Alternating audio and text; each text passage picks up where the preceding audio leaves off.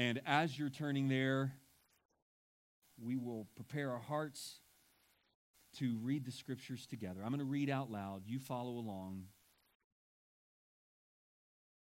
1 Corinthians chapter 6, concern for friends of his in another city, writes a letter to them.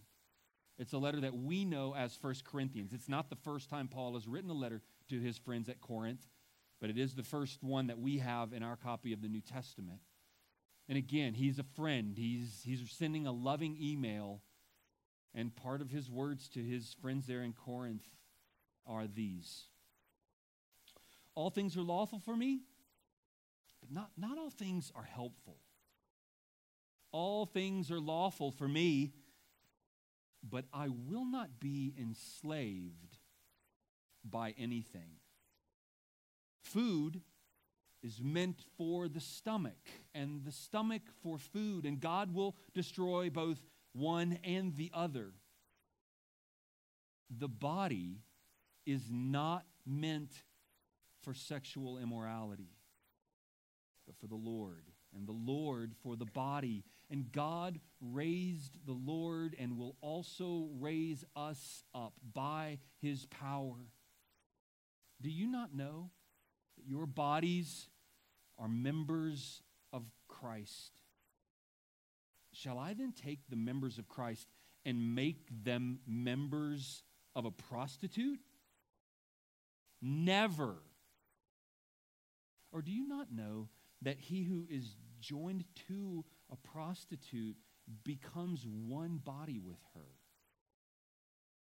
For as it is written back in Genesis, two will become one flesh.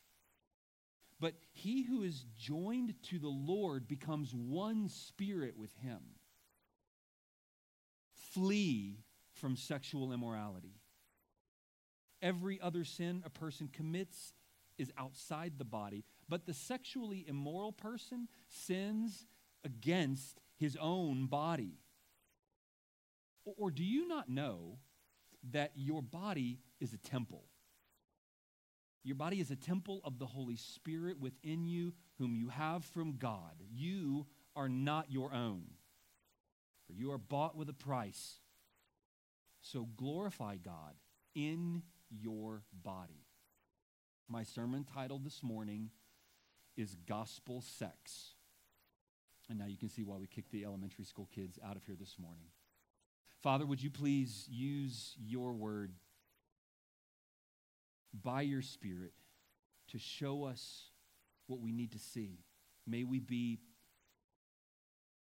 reformed in our thinking and in our practice.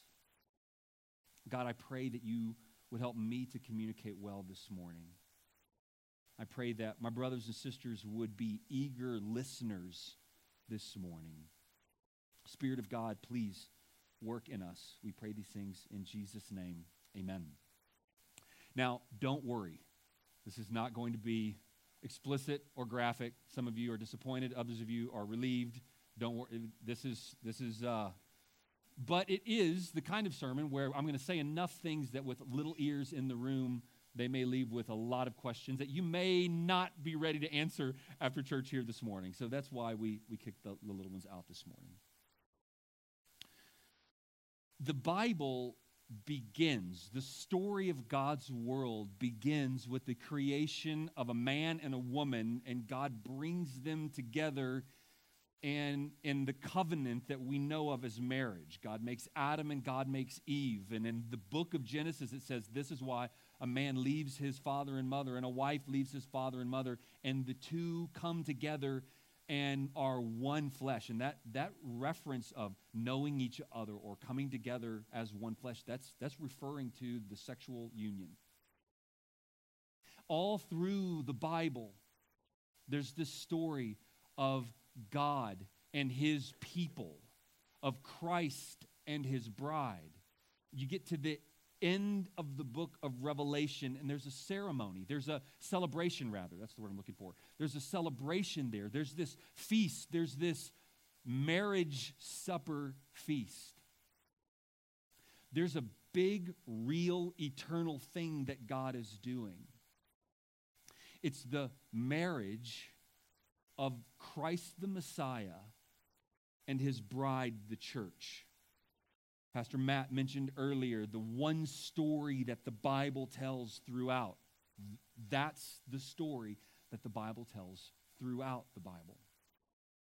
And, and God gives us, and I'm going to unpack this a little bit more in a few minutes, but God gives us an illustration of the big, beautiful, eternal marriage between Christ and his bride. God gives us an illustration of that. It's human marriage and human sexual intimacy. See, sex was not invented by Hollywood. Surprise. I know, like, what? Really? Yeah, it wasn't. Sex was invented by God. This is maybe this is maybe the most uh, graphic I'm going to be this morning, and already people are like, "I'm not going to look at him in the eyes when he's talking about that. I'm going to look away." It's okay. You can look away. You can look away. Th- this morning, I didn't have to worry about like doing a lot of illustrations and that sort of thing. I thought I think people are going to listen. I, I, you know, the, the, topic kind of lends itself to uh, what's he going to say about that. If you're a guest with us this morning, I, I kind of apologize. I, I mean, like, this is, I preach through books of the Bible. You came on today.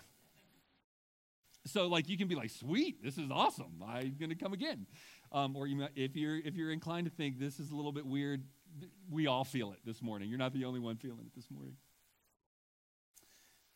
God could have created any number of ways for humans to reproduce, but He gave us this wonderful gift.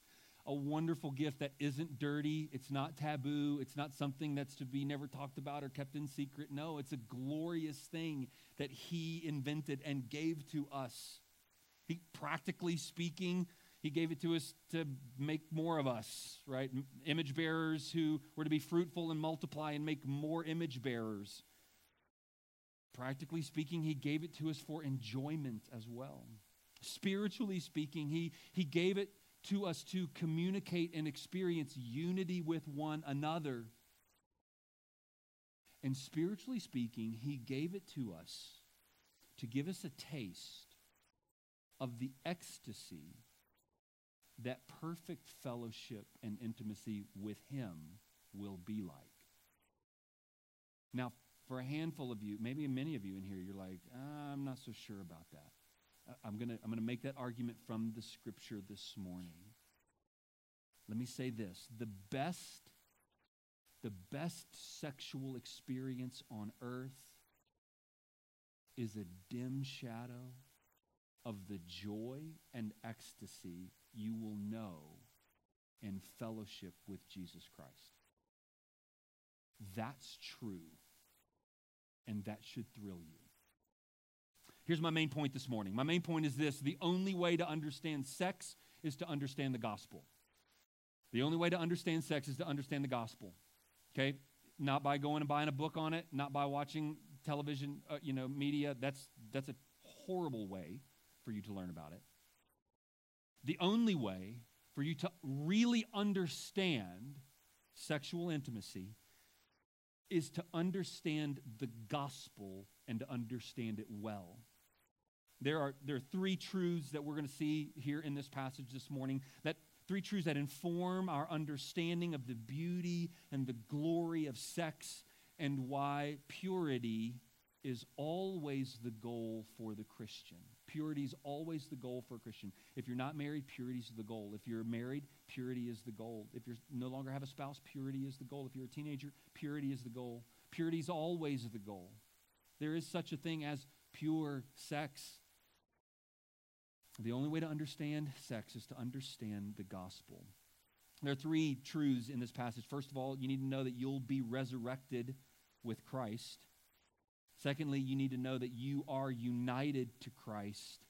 And thirdly, you need to understand that you've been bought by Christ. And these truths give us a framework. These truths give us some guardrails. These truths help us understand what God wants us to understand about sex. Now, I, I literally could preach a series of sermons on just this topic. But I'm preaching a series through the book of First Corinthians. And so this is going to be, I mean, you can look ahead in your Bibles. Next week, we're, we're going to be talking about marriage, and there's going to be some things about sex involved in those passages as well. So it's not the last time we're going to mention it, but this is the most directly I'm going to uh, comment on this topic of, of biblically understood sex. First of all, point number one, if you're taking notes this morning, you'll be resurrected like Christ. This is one of the gospel truths that you need to understand in order for you to think rightly about sex. Verse 12 All things are lawful for me, but not all things are helpful. Let me, let me stop and, and back up here for a second. Paul's doing something unique here in verse 12 and 13. He's, he's quoting popular Corinthian slogans of the day.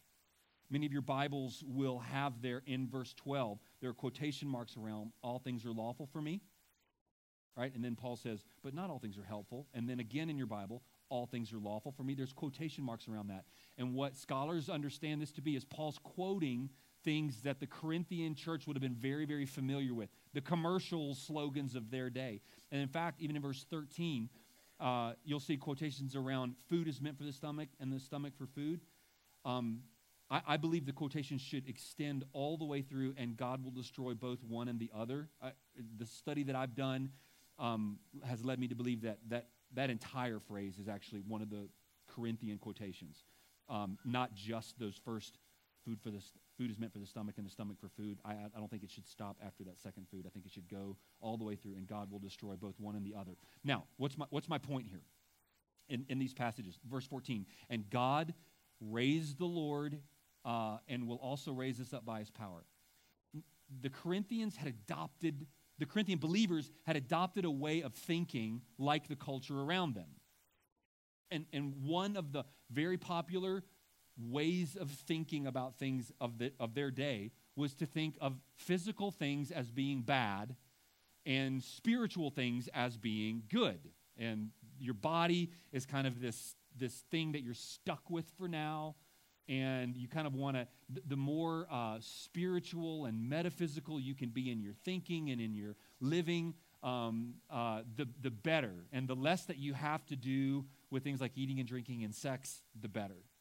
And and the the corinthian even the corinthian church had begun to adopt some of these things. Things like sex things done in the body they were they were considered kind of dirty and base and bad they were base instincts. And one of the ways to respond to it was just to think, well, well then, then who cares what you do in your body? The, the food was for the stomach, and the stomach was for food, and why does it matter anyway? God will destroy them all anyway, right? Like our physical bodies, we're, we're stuck with your, your stomach needs food, so you eat. Your body needs sex, so you sex. And there you go, right? Like these are just bad things that we're going to eventually do away with, and the less we can have to do with them, the better. Seems pretty straightforward. But here, Paul is saying something that's absolutely uh, confrontational to that way of thinking. He says this your, your body is not meant for sexual immorality. Your, your body is for the Lord and your Lord is for the body. And God raised the Lord and will raise us up as well. Now, now here Paul is, uh, is the first mention of sexual, sexual immorality in this passage. So let me just take a quick aside, even before I talk about resurrection. Let me talk about uh, sexual immorality as it's mentioned right here in the Bible, in, in this passage. Here and in lots of other places in the Bible, all forms of sex outside of heterosexual marriage is forbidden. Period. All forms of sex outside of heterosexual marriage is forbidden. Now, I know that I know that bringing up this topic brings about a number of different responses in your hearts and minds in the room. And I, I want to be sensitive to that. I want to be wise in how I communicate what the Bible makes clear. Th- there may be some in here who hear that and think that's foolish, silly, antiquated, and repressive. Okay? And, and I, want, I want you to know that I get you. I, I understand that how you would have that perspective. If you're not, a, especially if you're not a Christian, if you're not a follower of Christ, then it would seem foolish, silly, antiquated, and repressive. I'm going to address those things. For some, the idea that just just talking about sex, talking about sexual immorality, that sort of thing, th- there may be a lot of, of pain, fear, uh, because of what you've experienced in your life. Maybe, maybe you've received or, or, or been the perpetrator of abusive sexual relations in the past. In a room this size, I'm 100% certain there are numbers of people. This is part of your story. And to even just to, to even broach the topic begins to bring about painful feelings. For some, to bring up this topic immediately brings about guilt right? Because you're aware of your own past and, and, and you think, well, you know, I mean, if that's it, Jeremy, you know, I'm, I'm guilty. Um, and, and I, you know, this is, you know, thanks a lot uh, for, for the encouraging word on a Sunday.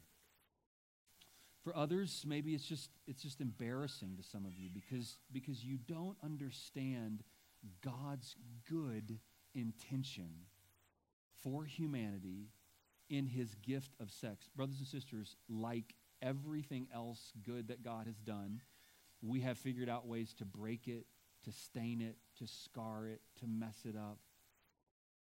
So let's, let's not, though, forget and ignore the fact that this is a wonderful, beautiful, precious gift that's been given to us by God. And you know this to be true. The, mo- the more valuable, the more precious, the more fragile, the, the greater care we give to something. Sex is something that our world has given no care to.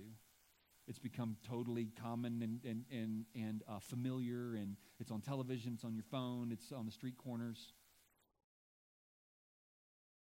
So the Bible makes it clear throughout the Bible that sexual immorality of all so forms is wrong. Yet, yet your body, your body is not meant for sexual immorality. I'm back in the passage here again, into verse 13. Your body is not made for sexual immorality, it's, it's made for Christ. For those who know Christ as their Savior, you, you're saved. You've been rescued. You've been redeemed by God.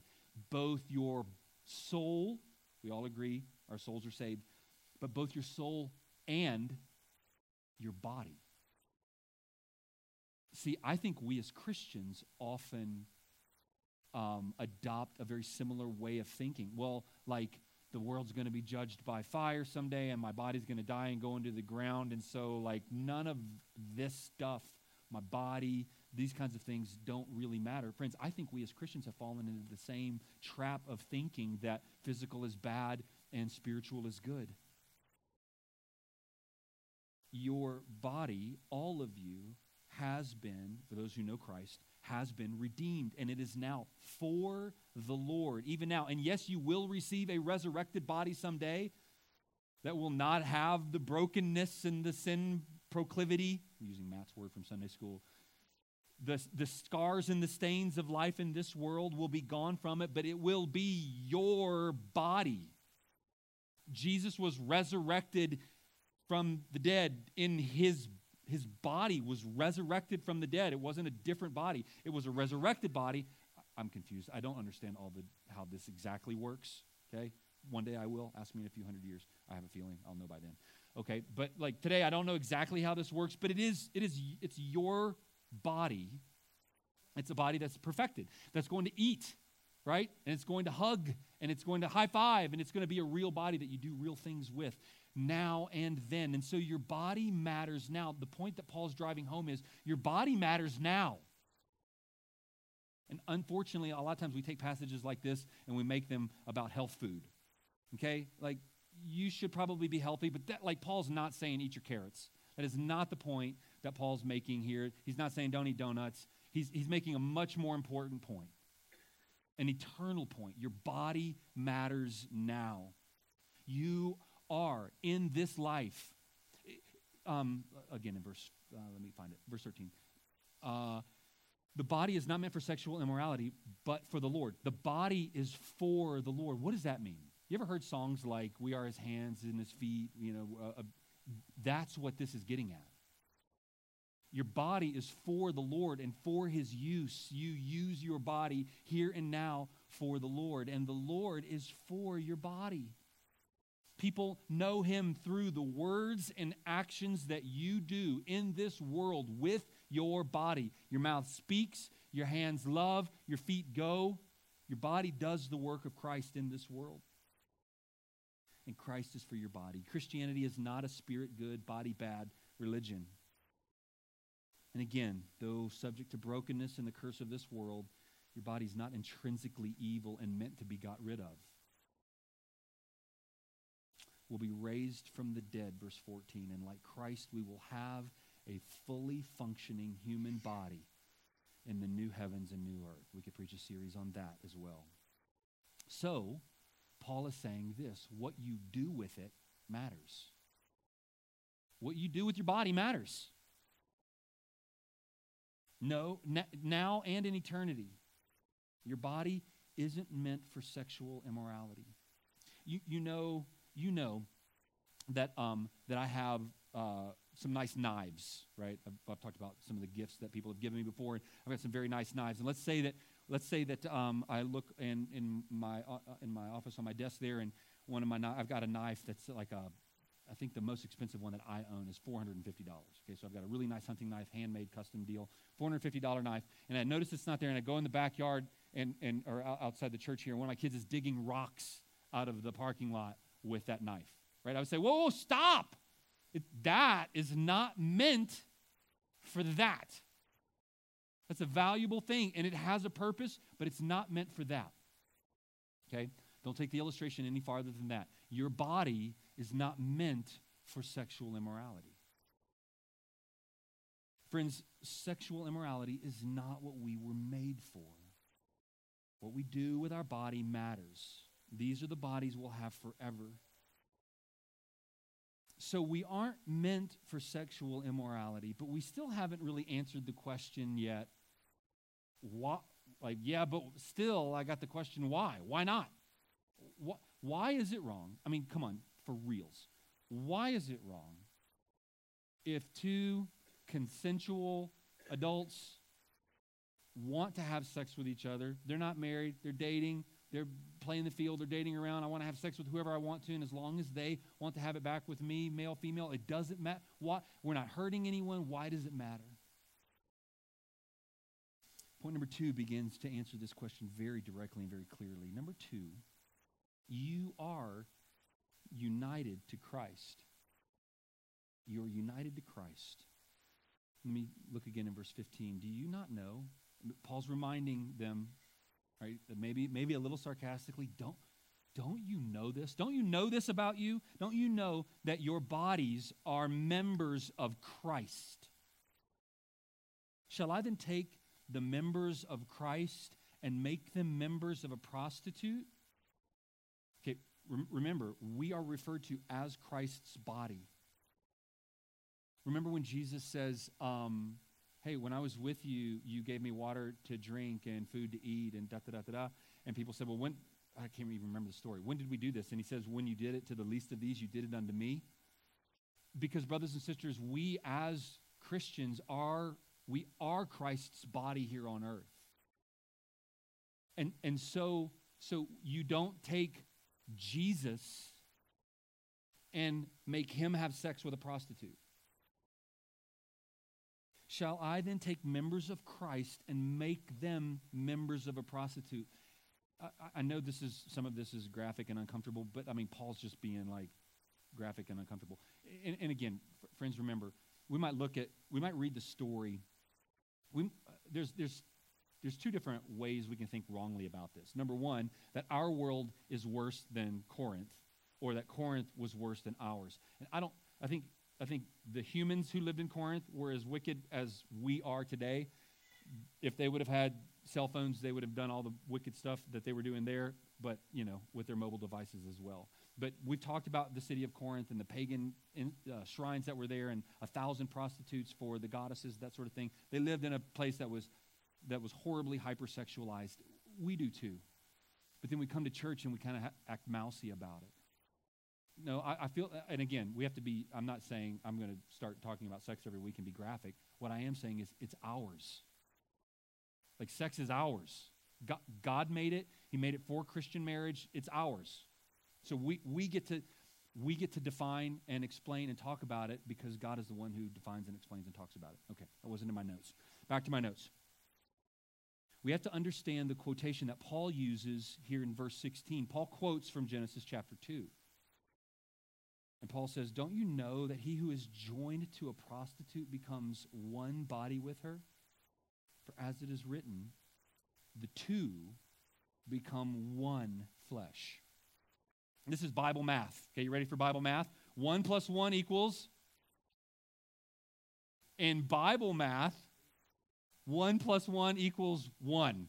Okay, sorry. That was way trickier question than I anticipated. I got four different answers. I'm only working with two digits here. Okay? Bible math. The two became one flesh. What is sex? It's saying, I am totally and completely yours. Body and soul. It's a total giving of yourself to another. There is no more vulnerable act. The, the nakedness necessary demands total vulnerability. I am willing to be completely naked with you and vulnerable. I am willing to attach my body to yours in a way that is still mysterious to us. I'm giving me entirely to you, and you're giving you entirely to me. But, friends, to do this without the covenant of marriage will mess you up. To do this with someone who you aren't in a committed covenant actually leaves you insecure rather than more secure. So often, so often when people um, prior to marriage become very sexually active, they're, they're seeking, right? They, they want affirmation, they want approval, they want love, they want intimacy. And, and there can be they can almost be fooled into thinking that they're getting it in those, in those experiences. But the, both the Bible tells us and the experiences of those that I've spoken with about this make it clear that, yeah, like, I left more thirsty than I came. Right? Like, I, I was thirsty for something. I desired something, and I thought that this sexual experience would, would um, satisfy. And there were in the moment there was pleasure, right? God has made it pleasurable. But then afterwards, there's still the thing that I was searching for the relationship, the intimacy, the, the commitment that I wanted in that experience, because there wasn't commitment, leaves me actually thirstier and less secure. To, to have sex with someone who can leave the next morning and never come back, to have sex with someone with whom you don't share everything finances, commitments, children. To have sex with someone who can go and do it with someone else the next night and you don't have any say in the matter. This, this, this breaks the purpose of sex and marriage. It, it will feel good physically and it will do harm, physically and spiritually. The Bible says it, and your experience confirms it. In marriage, we say when, uh, when, a, when a couple is, is quoting their, uh, what do you call the um, vows? Thank you, back and forth to each other, right? One of the things we say is, all, all that I am and have is whose? is yours. We, we say that back and forth to each other. And God has given us a physical way to communicate that to each other. That's sex. and to have sex with someone with whom there is not the all that I am and have is yours is sinning against your own body. Marriage is a wonderful gift to humanity. Sex is a wonderful gift to married couple. Sex isn't a need. You don't need it to survive. You don't need it to glorify God. There are many who lived and do live without sex, and they aren't less capable of glorifying God with their lives. Singleness can be a high and holy calling.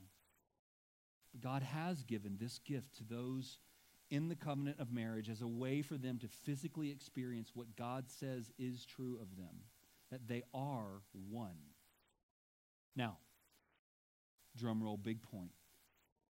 All of this, everything I've talked about so far regarding marriage and sex, all of this is an illustration. Sex isn't the ultimate thing. Your marriage, which is real, and your sex, which is real, is not the ultimate thing. Marriage and sex are an illustration of something else. Please turn in your Bibles to Ephesians chapter 5.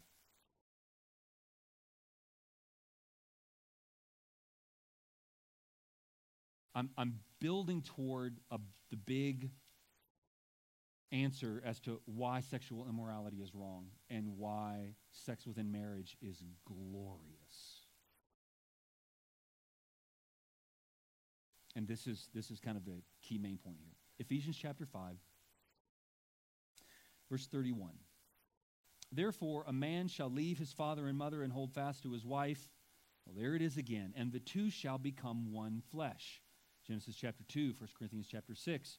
Now in Ephesians chapter 5, two shall become one, two shall become one, two shall become one. That's, that's referring, yes, to marriage, but very specifically to sexual intimacy.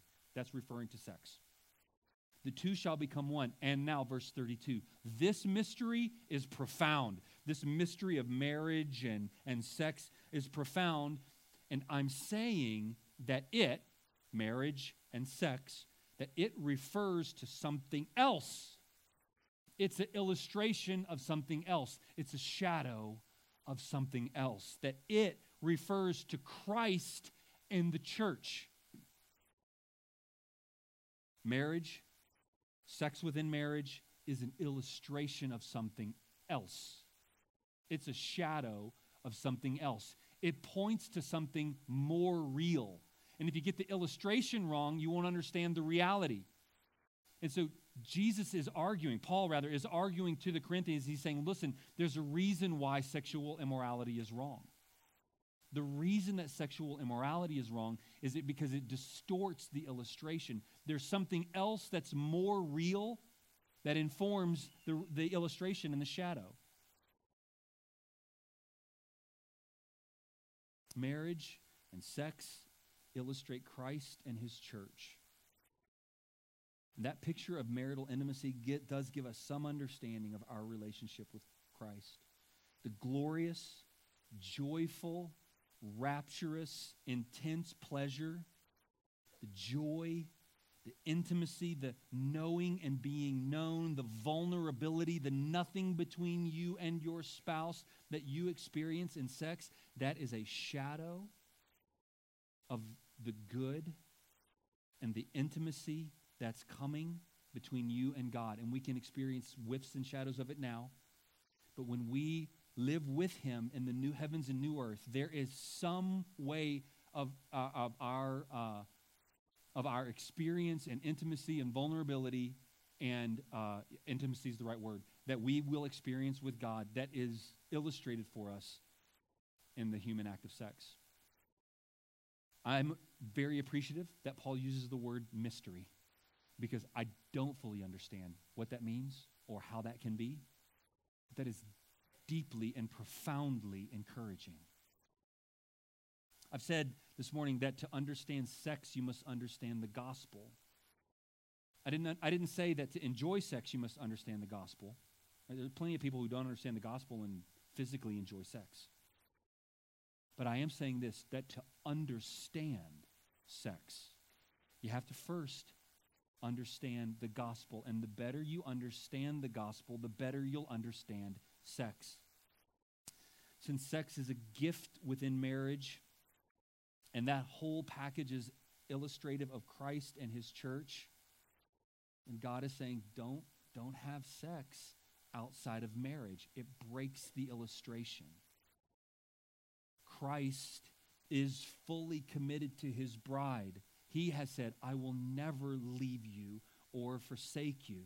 This passage is making it clear we, you individually, we collectively, we're the body of Christ. Don't take my body and attach it to a prostitute. Don't bring a prostitute into bed with you and your spouse. What a horrible visual image.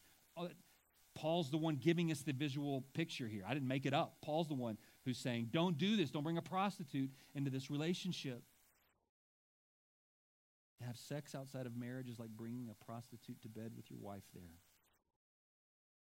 And Paul says strongly at the end of verse 15, never, and there's an exclamation point in there. The Greek word underneath that word never is like a over my dead body kind of Greek comment there.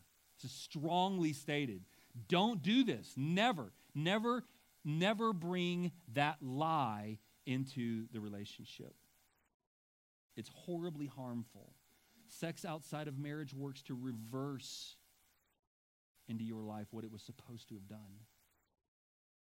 What should declare that we are one isn't true for those who aren't married. Sex outside of marriage is a lie. Sex within the covenant of marriage is a glorious declaration of truth. Now, I realize I am, to communicate these things is completely countercultural. And it was 2,000 years ago, approximately, when Paul wrote this to the Corinthian believers. This is, though, the Christian sexual ethic because of what sex is an illustration of. You, do you understand why you need to understand the gospel in order to understand sex properly and accurately? Number three. Thirdly, you've been bought by Christ. You've been bought by Christ.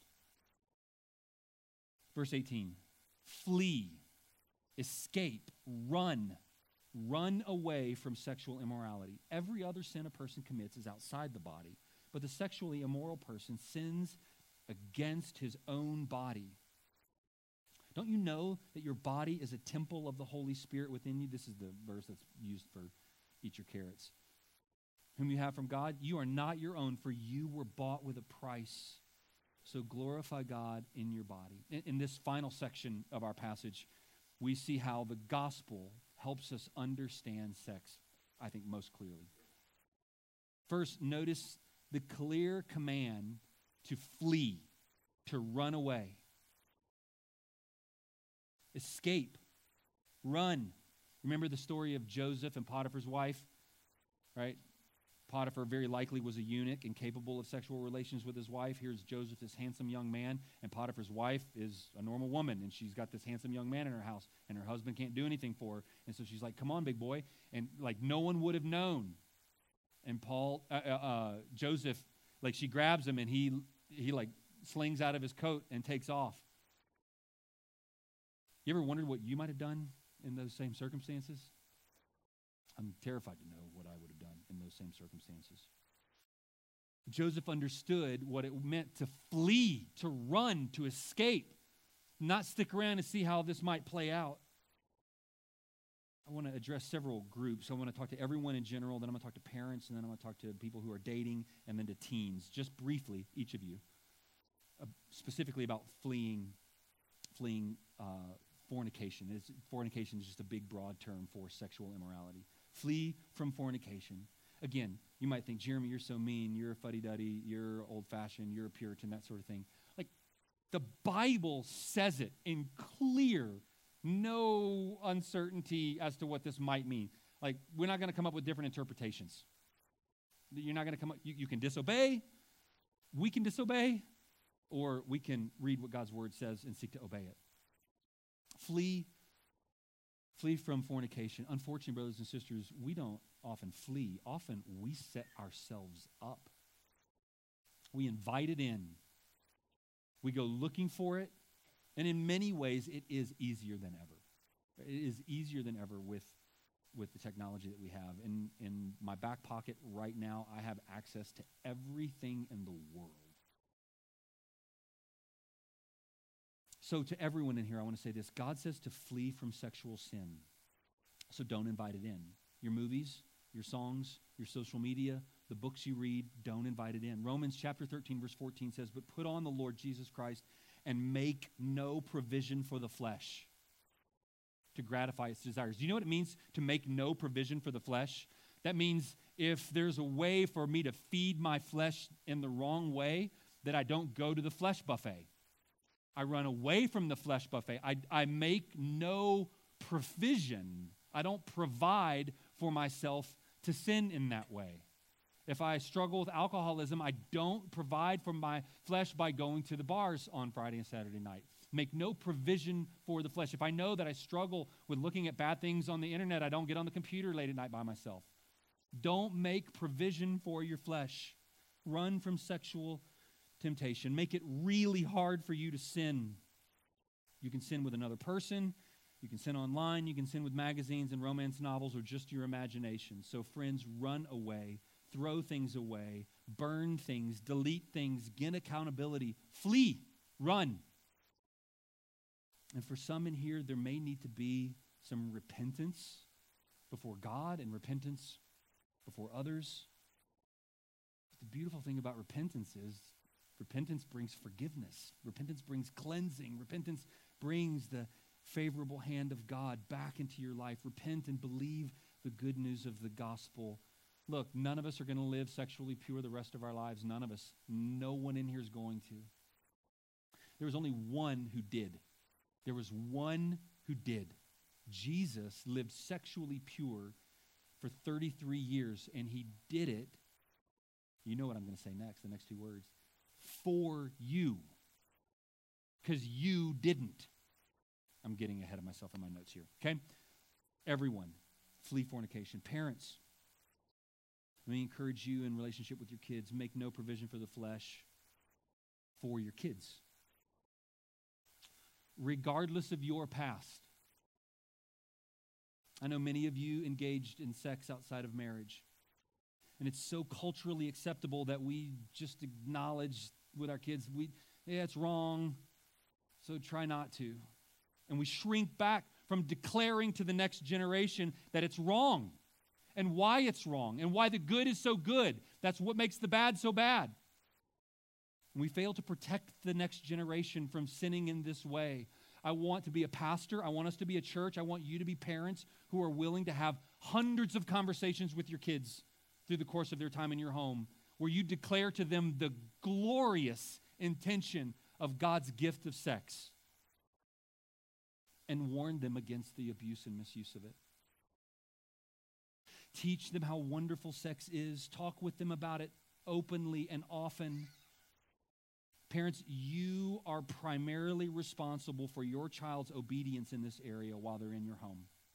You are responsible for where they go. You are responsible for whom they're with. You are responsible for when they get home. You are responsible for their phones. You are responsible for their televisions. You can't be God, but you can be the parent that God has called you to be. Let's not get our cue from the rest of the world around us. Just because every other family does X, Y, and Z does not mean that yours should. In fact, it probably means yours shouldn't. You can't leave your child and another child of the opposite sex at home alone. You say, man, you turned fundamentalist like in one sermon. Don't you, rem- do you have no recollection of what it was like to be a 15 year old, 17 year old boy? It was a long time ago for me, but I, there was like two things I thought of. Eating was one, and there was one other thing. And those are the things I thought about. And I don't know that I would have done what Joseph did in his leaving his coat and running.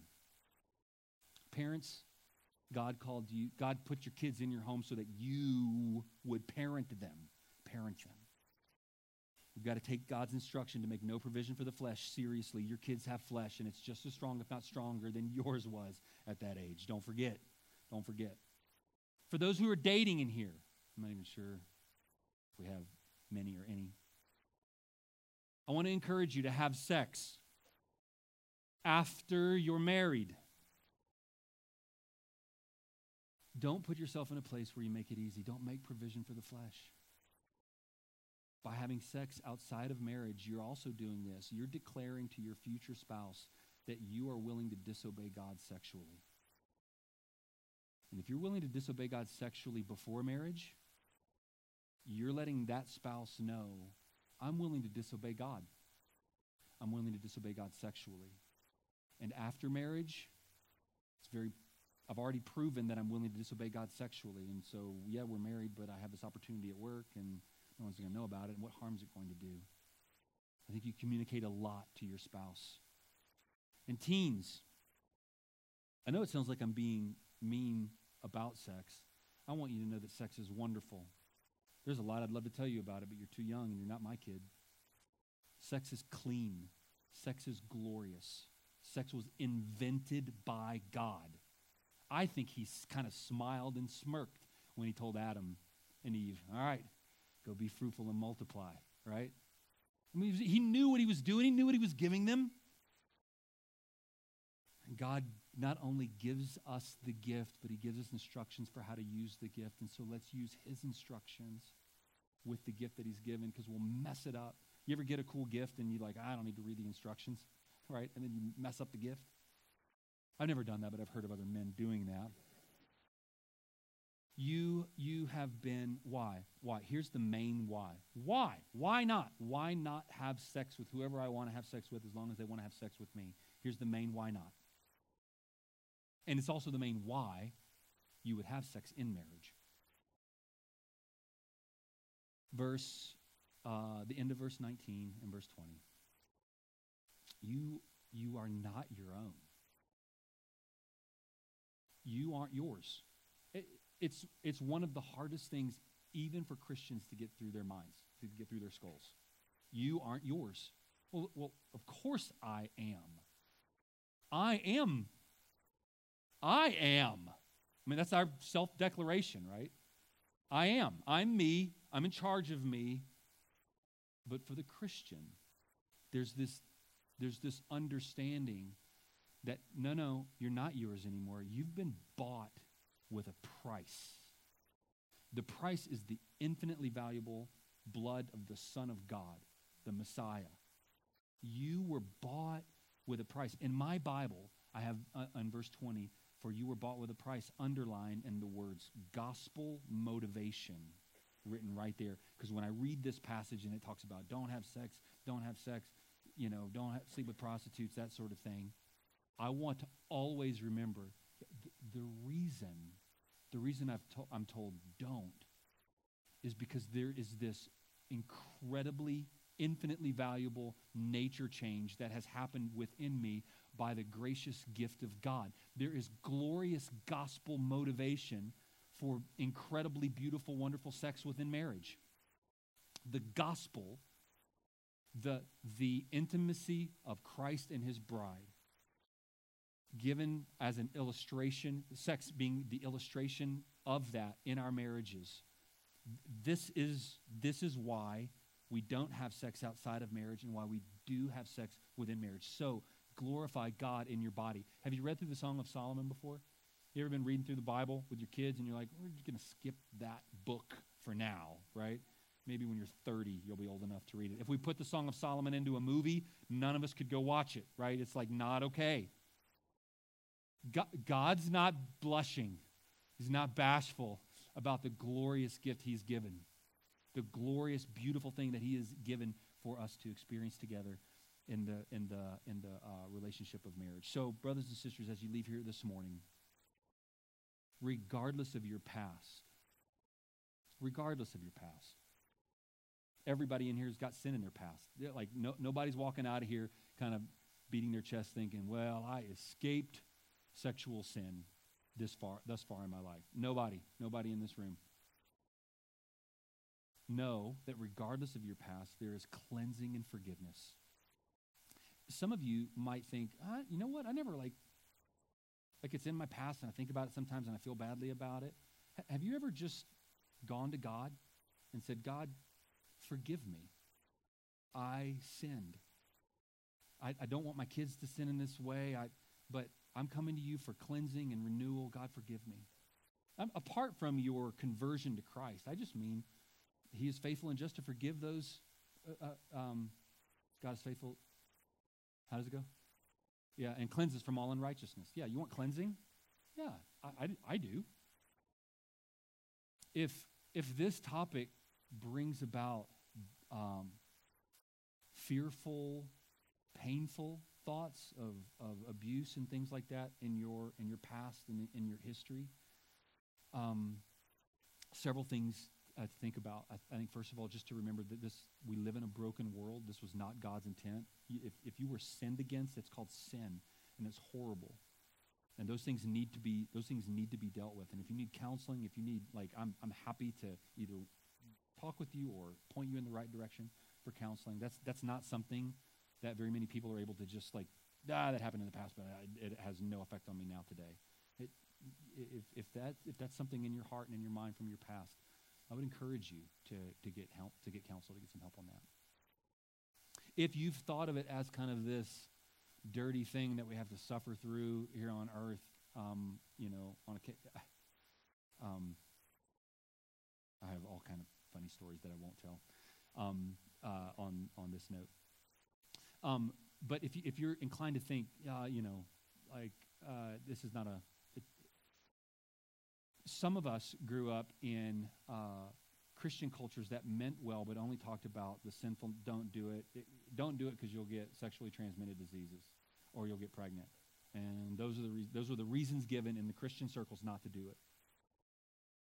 Those aren't the Christian reasons not to have sex. Those aren't the Christian reasons not to have sex outside of marriage. The Christian reason is because it breaks the illustration. It breaks the intended purpose. It goes against the reason God gave the gift. It's not the instructions that God gave along with the gift.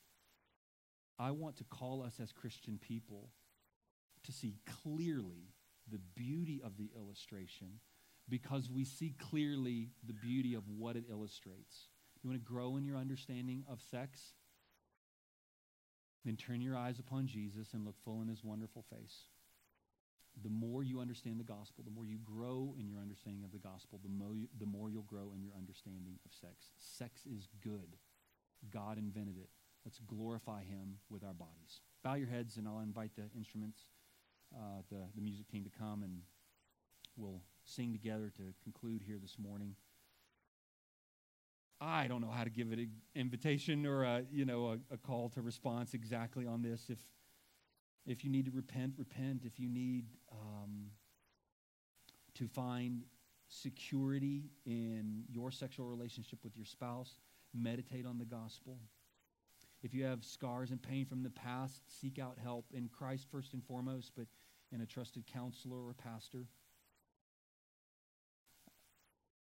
I think one of the main things we need to do, though, is to understand again clearly how sex is an illustration of the gospel um, and how we need to understand the gospel more clearly in order to understand sex better.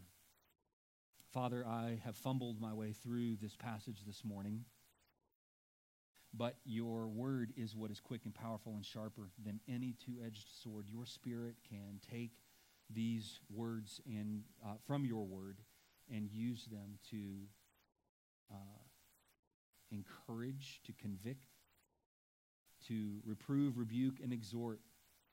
Father, I pray that your word would have that effect on all of us together this morning. We pray these things in Jesus' name. Amen.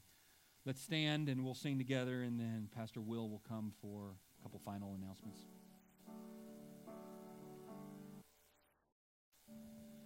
Amazing grace, how sweet the sound that saved a wretch like me.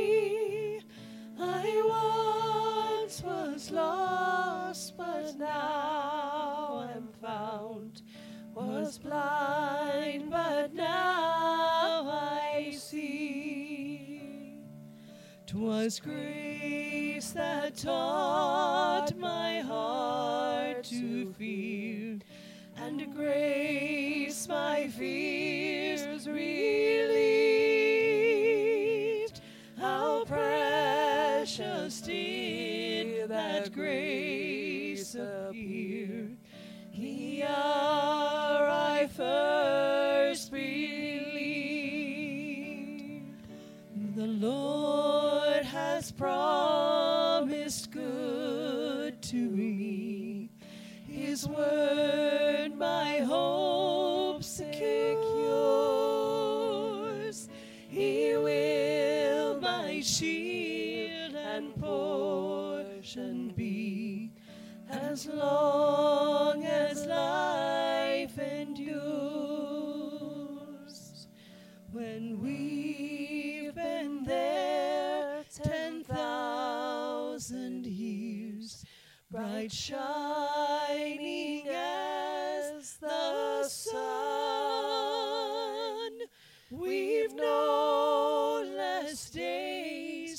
days sing God's praise than when we first begun.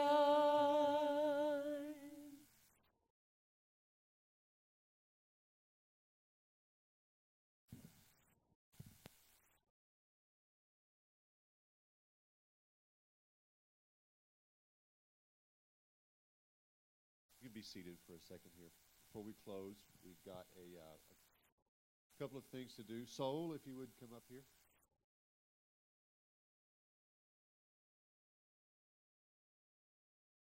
No, you stay down there. This is Saul. He would like to come and join Liberty today. Here at Liberty, we practice church membership. It is a way of accountability in the church and accountability that is in the Bible, where you are accountable to each other. Church is accountable to you. And I would say that someone who has come to know Christ and is being sanctified would desire this accountability in their life. Saul has come to join this morning. We've heard his his testimony, and we recommend him for membership. So if you're a member today, would you please confirm Saul by saying amen? And opposed by like sign? Yeah. Oh, uh, sorry. Well, I mean, no, you've bulked up too much lately. I don't want to. Okay, now go sit down. Hey, Amen. If uh, if if Debbie and or if um if the Moors would come at this time, I'm sorry, David and Vicky. How did I even do that? Debbie and Vicky. Decky. I don't, I don't even know how I did that. Okay, so should we do this separately? Because we might get two different results